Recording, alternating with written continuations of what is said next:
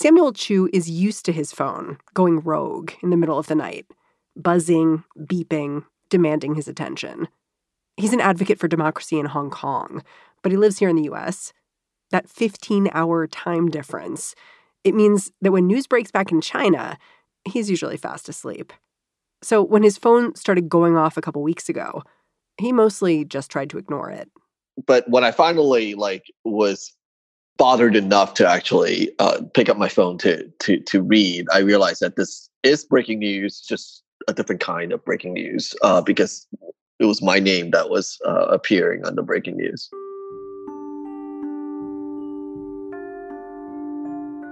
The breaking news it was that the Chinese government had issued a warrant for Samuel's arrest. The first two people that I actually picked up uh, was one just happened to be a reporter from Hong Kong, actually in Hong Kong, who called me, who you know, who I actually know, and she was like, "Well, I just want to check to see if you're okay and if you have a statement." And I was like, "I literally, you're the first person I've spoken to uh, since I found. I mean, I'm still in bed." It, it really didn't hit me until I think like a, a few minutes after that. Okay, like this is about me specifically. Samuel is an American citizen, but his organization, the Hong Kong Democracy Council, it advocates for Hong Kong's protesters in Washington. The warrant for Samuel's arrest was issued under Hong Kong's new security law. That law includes these provisions that it applies to foreign nationals, even if they're on foreign soil. In fact, I, I was talking to someone just the first few weeks after the national security law that they were joking that they they kind of wrote this law for you, Samuel. What did they mean by that? That they, I think, read some of those provisions as almost targeting people and organization like mine. Samuel is quick to note he is totally safe. He hasn't even seen any documentary evidence of charges being filed against him. Because I think there's absolutely no, nothing legally that they can do to me. Um, in fact, I don't even know how they would serve a warrant, to be honest. I mean, are they going to text it to me? Are they going to email me? Uh, I mean, it's, it's, not like they can actually serve a warrant uh, on American soil. It must make you feel a little crazy, though, where you're like, "Is this happening? Is this not happening?" Yeah, and and obviously, I think the I think that's part of the tactic. I think the reality here is that this is designed to be not just a traditional conventional arrest warrant. You know, we're trying to get you uh, and you know come to your door and break it down, and handcuff you and actually take you to jail. I think that the idea here is that it's supposed to implicate um, everyone and anyone who's connected to me. And I think that that is a much larger set of ripple effects that you don't necessarily see I've had these conversations in the past weeks of Americans, folks, just everyday Americans here in the United States who are friends of mine, who works with me, even if they're not in any way connected to Hong Kong, the fact that they're related to me now create this question of are they going to be censored? Are they going to be blacklisted? The fact that that conversation is happening, I mean, that's remarkable Today on the show, how Samuel Chu got on the Hong Kong government's blacklist. It turns out he was practically born into this movement. I'm Mary Harris. You're listening to What Next? Stick with us. This episode is brought to you by Discover. When it comes to your finances, Discover wants you to know they are the credit card that is always there for you. With 24 7 US based live customer service everyone has the option to talk to a real person anytime, day or night. Yep, that means no more waiting for quote normal business hours just to get a hold of someone. We are talking real service from real people whenever you need it. Get the customer service you deserve with Discover. Limitations apply. See terms at discover.com/slash credit card. Samuel Chu comes from an activist family in Hong Kong. His parents still live there. As a kid, they sent him to the US for his own safety. His parents could see, even then, that life in their city was beginning to change. But Samuel still remembers going to protests with his parents. I was there in 89 in May uh, when the first million Hong Kongers march ever took place. How old were you? I was 11. Wow. And I remember um, marching and, and spend the whole day walking. And, and, and you have to remember when you have a million people, and Hong Kong is a very tiny place, you don't go very far when you when you march. And those images and, and the memories, I think, are, are seared for me uh, as far as what it means, even at that point, to be a Hong Konger. Hong Kongers were massing in the streets to show support for the protests in Tiananmen Square. After the crowds in Beijing got forcibly broken up by the army, Samuel's father helped Chinese activists escape to the West via Hong Kong. The project was called Operation Yellowbird. It was a smuggling operation that helped, I think, over, I think the estimate is about over 500 dissidents that uh, escaped from the square or uh, from other parts of the country who was being sought by Chinese uh, authorities. Uh, and they smuggled them into Hong Kong and uh, put them in safe houses and then gave them safe passage, uh, negotiated their pass- safe passage to Western countries. That doesn't sound like safe work. Did you understand what your family was doing? And did you understand the risk of it? Yes, um, 100%. Um, and I actually, my dad actually used to take me to the safe houses on the weekends. So I actually got a chance and, and spent a lot of time with many of the dissidents who were uh, smuggled out of China and into Hong Kong. And I, I still remember, and I, you know, obviously I was fairly young and it's been a long time, but I think I remember like playing soccer with some of them huh. on the weekends and, you know, watching and listening to my dad talk and try to reassure them as they, as they're uh, waiting. Uh, on approval of their papers and, and travel documents. How did that shape your perspective? I, I think that as I look back now, again, this is I think why that I, I, it doesn't shock me to have an arrest warrant issue for me. Um, this goes all the way back to in '89 and, and and '90, and having witnessed and experienced really in a, in the presence of people who, in a lot of ways, uh, had it much worse. You know, who have had to you know pick up and, and not be able to take anything they own and, and just go into hiding and then essentially be on the run. And I think that it it reminded me of of just even at 11, I recognize the enormous risk and cause of what uh, it costs each of those dissidents, what it costs my family, my parents, my dad in particular. And that has been continuous. You know, it's not just that my dad was there in 89 and, and ran the smuggling and underground railroad.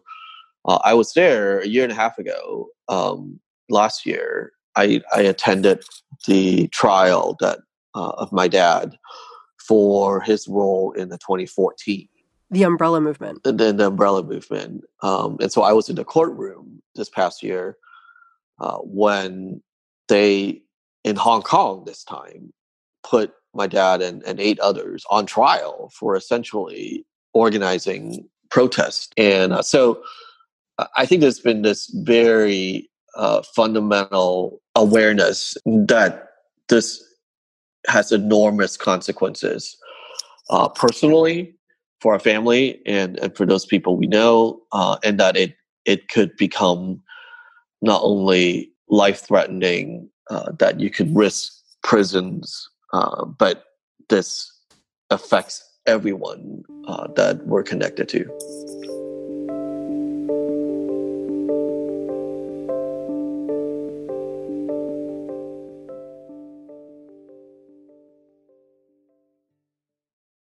So, I want to talk about Hong Kong because Hong Kong is at this moment now. I, I did an interview last year with a woman who'd worked as a professor in Hong Kong and she had written an essay where she basically said Hong Kong protesters are going to lose, but they should keep protesting anyway because you never know. But it seems like we're at this wall.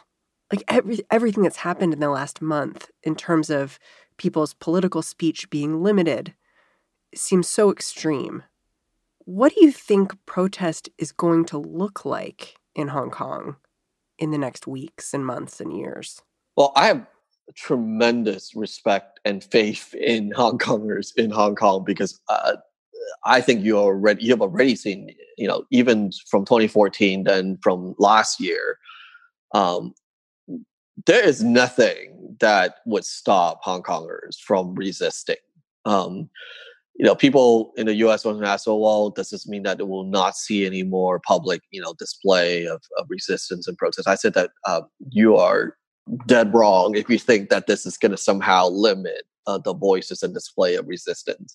And I think you're already seeing. I mean, even in in the rapid pace that we're in, you know, the the moment that they started banning slogans and anthems and um, you know stickers and uh, pieces of papers. um, you're seeing a tremendous um, creativity and resilience of people figuring out ways to voice their displeasure. You know, uh, from people walking around holding up blank pieces of paper you know blank pieces of white paper as a, as a as a sign of resistance because they can no longer display any slogans or uh, logo or design. And I think that you're going to continue to find and see, and, and I have no doubt, I have no um, doubt at all that the resiliency that has been shown over the past year are just going to continue. And and I think one of the things that people have to realize, and I think the CCP, the Chinese government in Beijing, has to understand, is that this is not like any other crackdown they have ever done. Why not? you cannot put seven and a half million people who have lived, breathed freely for generations in Hong Kong back into a controlled iron curtain type of environment. Uh, it's like telling your kids after you turn on the TV and put them in front of it and say that the TV doesn't exist. Huh. And uh, because they understand and know now, and, and for decades have exercised you know creatively and fully and vigorously their rights to free speech a protest assembly of access to an independent and fair judiciary i mean all of these things is ingrained and i think it's just different than what i think the Beijing government is used to of being able to just say that you know what if I never show you anything that's free then you will never ask for it.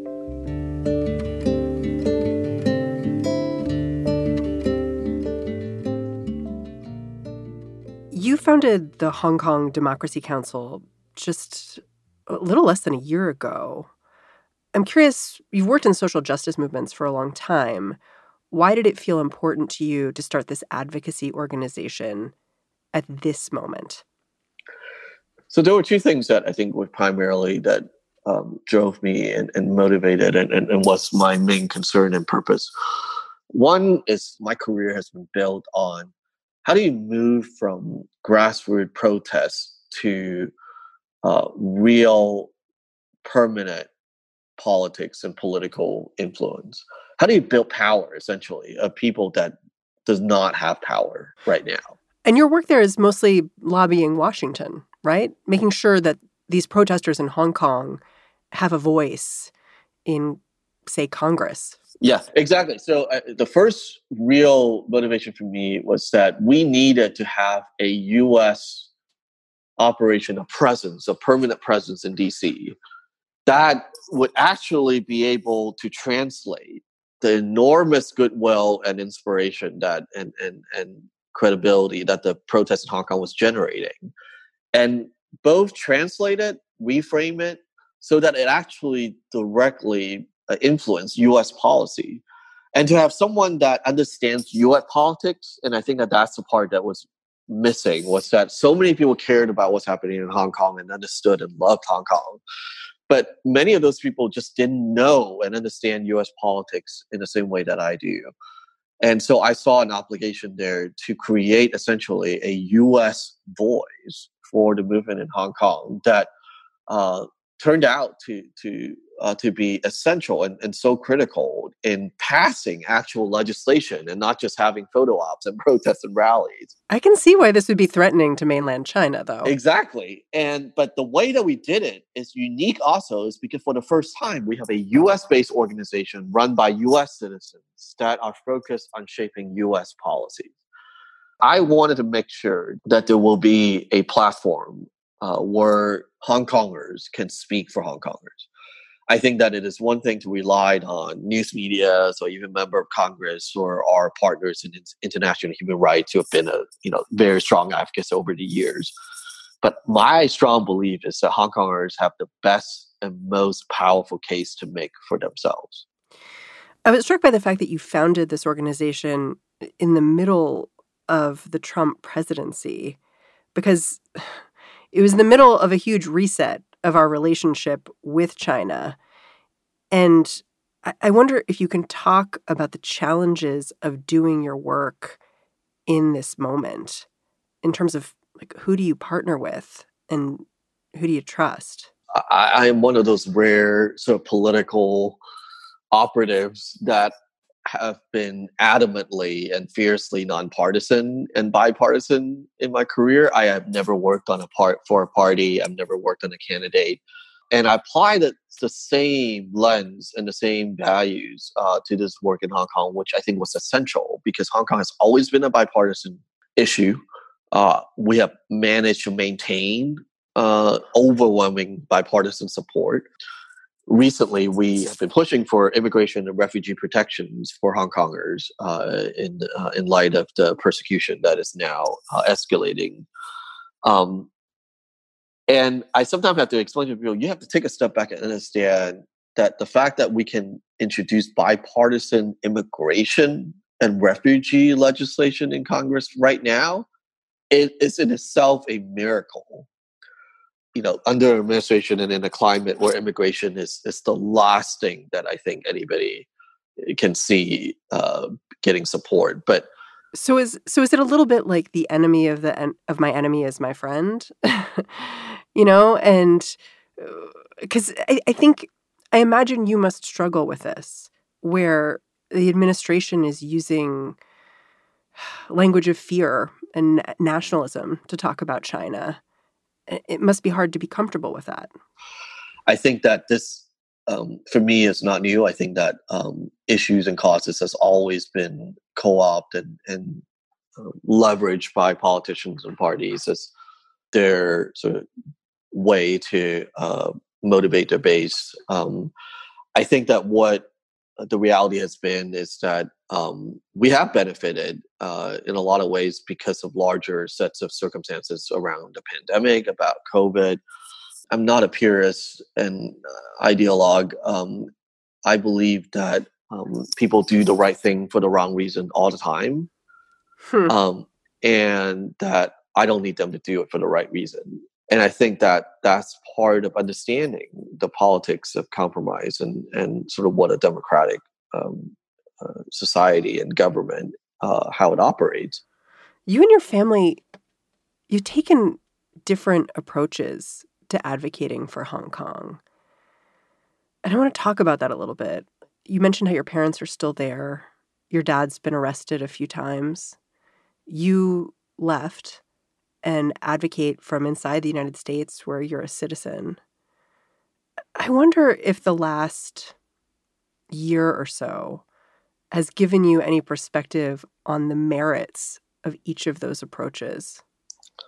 Well, first of all, I I always from the beginning have said this that um, I, I feel very privileged, and, and it's only thanks to you know not just folks like my dad over the years, but over the past thirteen months, the protesters, the fact that they have persevered in the midst of so much challenges and threats.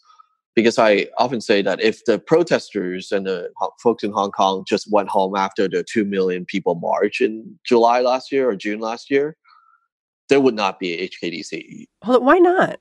Why why do you think your organization, the Hong Kong Democracy Council, wouldn't exist if the protesters hadn't kept coming out? Because what they were able to do was to keep the eyes of you know global attentions, but also specifically the U.S. politicians on Hong Kong longer than just sort of the the 15 seconds and you know the headlines that originally the the marches generated. Uh, in the past, you know, there was no one to actually walk the halls and go from office to office to say, well, now we have to do something. Actually, we can't just say that we support it. We got to work out what the U.S. policy and strategy is. But that takes time, and that takes you know um, you know resources and efforts. And what was so important was that by staying on the street, they kept Hong Kong as a global news story and kept the interest and attention of the US officials and lawmakers.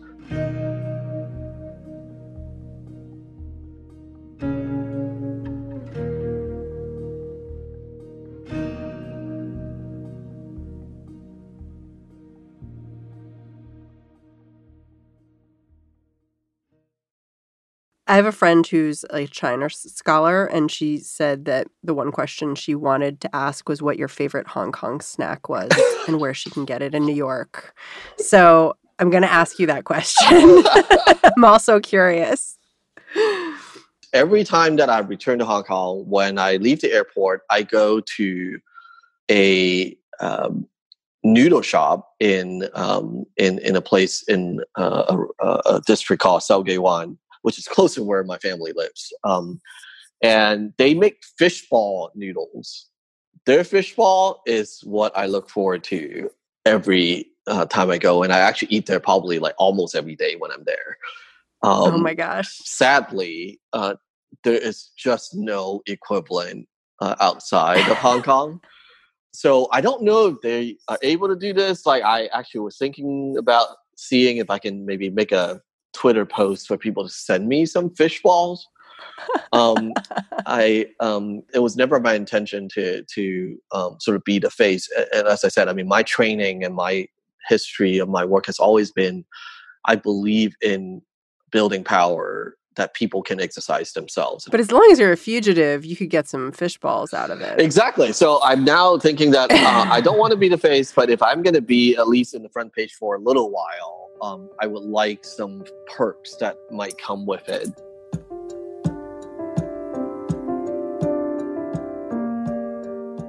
Samuel Chu, thank you so much for joining me. Thank you for having me.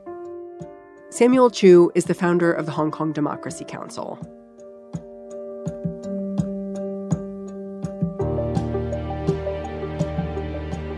And that's the show. What Next is produced by Jason DeLeon, Daniel Hewitt, Mary Wilson, and we had a lot of help on this episode from Daniel Avis. We are led by Alicia Montgomery and Allison Benedikt. For the next few weeks, programming note, I'm going to be on vacation. But that means you can look forward to What Next episodes featuring the amazing Ray Suarez. Be sure to tune in, and I will catch you back here in September. Thanks for listening. I'm Mary Harris. See you soon.